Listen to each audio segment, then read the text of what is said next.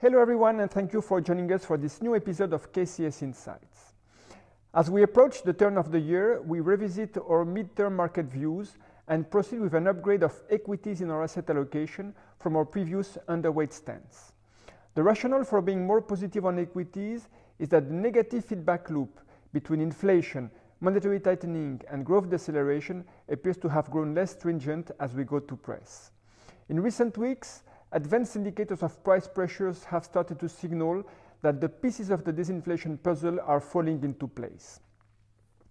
Commodities, producer prices, business surveys, and global supply chain pressure indices are all heading south. Consumer prices have peaked in the US earlier in Q3 and may have peaked in the euro area in October. Also, central banks are getting closer to the end of the tightening cycle, and there is room for them to avoid causing a major recession if consumer prices head towards 3% by end 2023, as we expect. Although inflation would remain above central bank targets, we believe it would fall into an area of tolerance. And there is mounting pressure on central banks to revise up inflation targets, but this is likely to be a long process. Finally, corporate earnings and profit margin expectations appear more realistic after having started to be revised down recently.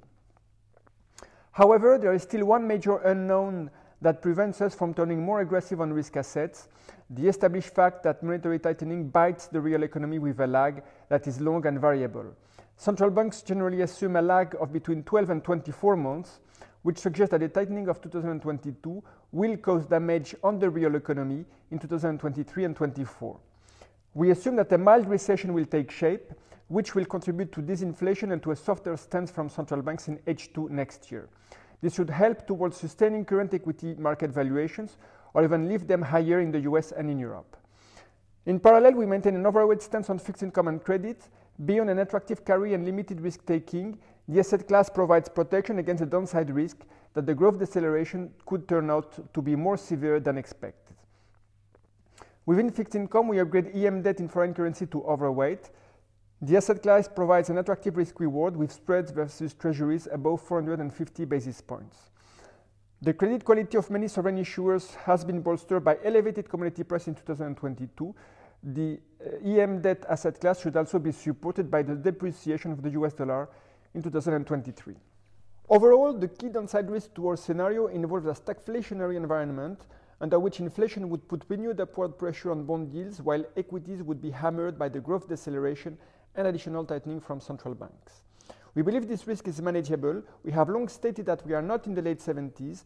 Trade unions have much less bargaining power on wages. Energy intensity is lower, and demographics and technology should continue to be disinflationary. In the short term, in terms of uh, data releases, watch this week in the US the ISM services, and in particular the price component of the survey, which has a good predictive power on the CPI. Watch next week the US CPI, which will be released on uh, December 13th. And then get prepared for the next wave of central bank meetings with the Fed, the ECB, and the BOE holding their regular monetary policy meetings mid December. Thank you for your attention. I wish you a very good week.